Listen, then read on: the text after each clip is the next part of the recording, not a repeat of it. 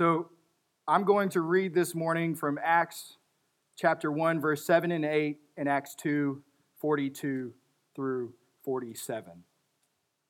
So hear now the word of God. He said to them, that's Jesus, it is not for you to know the times or seasons that the Father has fixed by his own authority, but you will receive power when the Holy Spirit has come upon you, and you will be my witnesses in Jerusalem and in all Judea and Samaria and to the end of the earth. And in Acts 2, beginning in verse 42, and they devoted themselves to the apostles' teaching and the fellowship, to the breaking of bread and the prayers. And awe came upon every soul, and many wonders and signs were being done through the apostles. And all who believed were together and had all things in common and they were selling their possessions and belongings and distributing the proceeds to all as any had need, and day by day attending the temple together and breaking bread in their homes. They received their food with glad and generous hearts, praising God and having favor with all the people. And the Lord added to their number day by day those who were being saved. Here ends the reading of God's word. Let us now go to God in prayer. O holy God, may the words of my mouth and the meditations of all of our hearts be acceptable in your sight, O God, our rock and our redeemer. Amen. All right, so now that we're all clear, Acts 29 isn't in the Bible and that your pastor is working off some weird version that the elders were going to have to recall him into the office and have a sit down talk. What is this Acts 29? Well, Acts 29 stands as a metaphor for a church that continues the mission of the church and the truths found in the early church. Next year, 2020, will be First Christian Church of the Beach's 75th anniversary.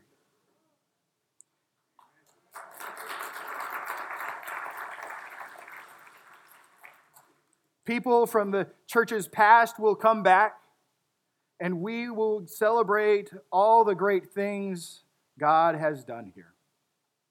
However, every church faces the danger of becoming an institutional monument, a museum of great things that used to happen here.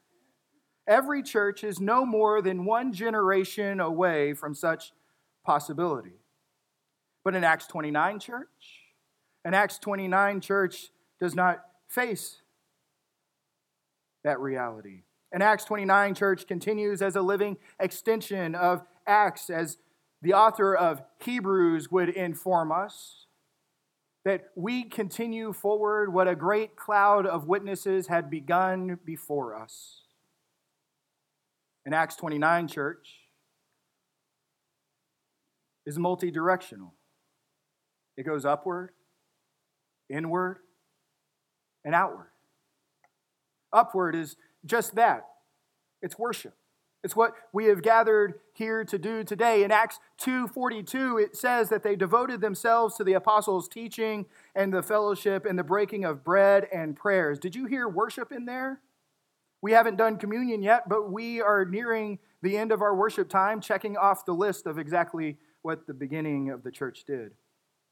And we gather here and we say it every Sunday. We celebrate the gospel to give thanks to God for the salvation we have in Jesus Christ through his atoning work on the cross and his death and his resurrection. And we worship.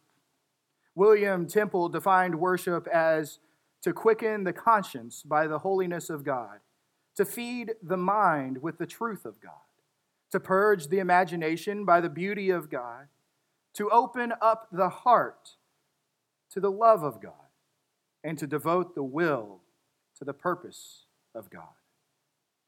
It's our entire being conscience, mind, imagination, heart, our will being devoted fully, unashamedly, and without hindrance to God. Dr. Hibbard, beloved pastor, husband, and father, once famously preached from Paul's letter to the Colossians in chapter 3, verse 17, where it says, And whatever you do in word or deed, do everything in the name of the Lord Jesus Christ, giving thanks to God the Father through him. Many of you who were there that day are recalling that sermon, right now. It was that good. He told of his early Sunday ritual that upon coming to this campus, he would arrive here, and after his studies and his heart was prepared, he would tour the outside of the campus, picking up trash, mostly beer cans, and begrudgingly so. But then, when the word convicted him, he developed his task into a time of worship and thanksgiving not only for his salvation, but for this church and the people God has put in it. Worship, you see, isn't just located in this singular hour of the week. There's 168 other hours, or 167 other hours this week for us to fill with worship. It's all we do to pray prayers, to read the Word, and to sing the hymns in our hearts that give praise to God. For you see, monuments can't sing. In Acts 29 church, yes, it's upward, but it's also inward. Sometimes in a church, we say an inward focused church is a bad thing. But churches are inward focused in that we're caring for the body of Christ amongst us. In Acts 2, again, it tells us that they cared for one another, that they began selling their possessions and distributing it to one another, not equally, but based on need. Those who were in need were cared for. This represents how the church throughout history and from its beginning has been taking care of one another, both materially and spiritually. For it was Jesus who said in John 13, verse 35, By this all people will know you are my disciples, if you have love for one another. First Christian Church of the Beaches has always cared for the body in this congregation and the greater body of Christ in the community here around the beach and the world. Early days, Dr. Hibbard would take a family to the store to help them get groceries when they came to the church in need. And this was happening similarly at other churches around the beach. And so, First Christian Church of the Beaches would be a charter and founding member with other congregations for Beaches Emergency Assistance Ministry and to help form Mission House and Pablo Towers and Pablo Hamlet. And today that caring continues. From the beam bags that you have brought up, from blankets, from cold night shelters, to 21 containers sent to Puerto Rico in the midst of the devastation. To the elders, the deacons, and pastors praying and visiting with members and others for you see, monuments can't give hugs. So in Acts 29, church, it's upward in its worship, it's inward in its caring, and it's outward and it's taking the gospel to the ends of the world. This is what Jesus proclaimed as his very last teaching before he ascended into heaven that you would be my witnesses, he said to the ends of the earth. Evangelism isn't a spiritual gift given to some. It's the primary calling of everyone in the body of Christ, no exceptions. For throughout Acts, the gospel moves and spreads not just through Paul, who goes and begins telling people about Jesus in a certain place, but through the people who heard it, who know it, and believe it. It is the church that grows because the church doesn't balk or shirk on its calling and responsibility to tell others of the saving news of Jesus Christ. It is the church unafraid of the consequences that come their way that refuse to silence their tongue to tell their neighbor, their family, and strangers about the love found in Jesus Christ. That there was this man, Jesus, who is the Son of God, who humbled himself to come and live amongst us as humans, who lived and then died on the cross, shedding his blood for the forgiveness of sins when we could not earn our way to heaven when we needed grace most and deserved it the least. Jesus was there hanging on the cross for us. And it was three days later that he was resurrected because there is no grave that can hold Jesus down. Because we don't serve a dead God, for we serve the living God. Amen? For years, decades, First Christian Church of the Beaches has served to witness to Jesus Christ on the beach. Whether from the first place of worship over on Second Avenue, that is now the Garden Club, or now as the lighthouse by the sea.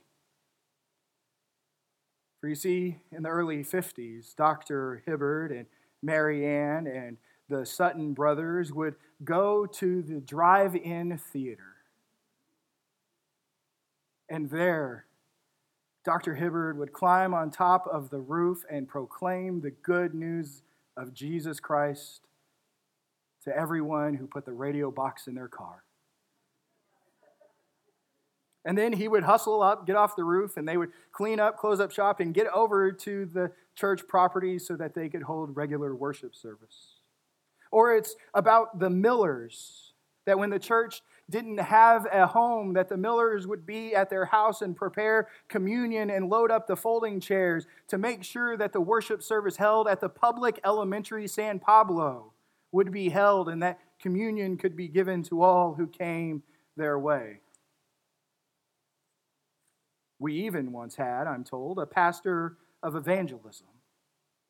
And more recently, more recently, First Christian Church of the Beaches, for four years now, has given the message of Jesus Christ to thousands of runners in the Donna race. We literally take the body and the blood of Jesus, the bread and the cup, out to these runners, and we hand them Jesus, and then they run away, taking that with them another 26 miles. It's through your generosity that you've helped the Disciples Church in Zimbabwe purchase land so that it may have a place to, for raised gardens to share and care for their community, but also uh, to build a house of worship to proclaim Jesus Christ. For you see, monuments can't talk. Now, remember earlier I said that we are no more than one generation away from becoming a monument at any given time? Well, coming up at this year's congregational meeting on December 15th, you will have a chance to vote on just that reaching the next generation.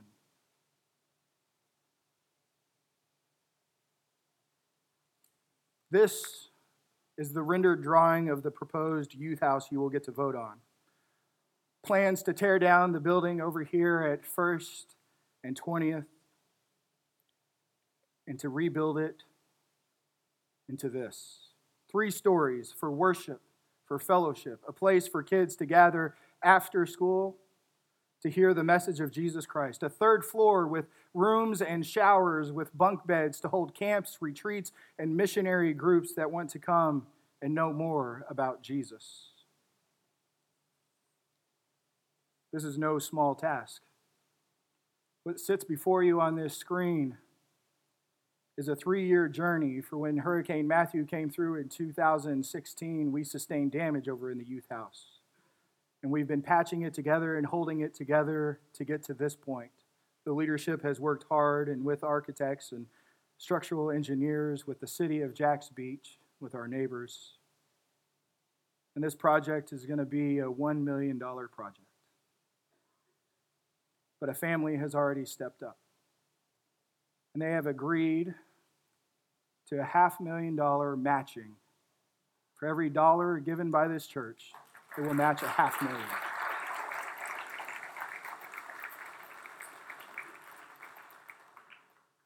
Thank you, Devin. So the Acts 29 church, multi directional, upward worshiping, inward caring, outward sharing Jesus. For you see, monuments can't do that. But the body of Christ gathered at First Christian Church of the Beaches can, does, and will forevermore. Amen. Amen. Amen.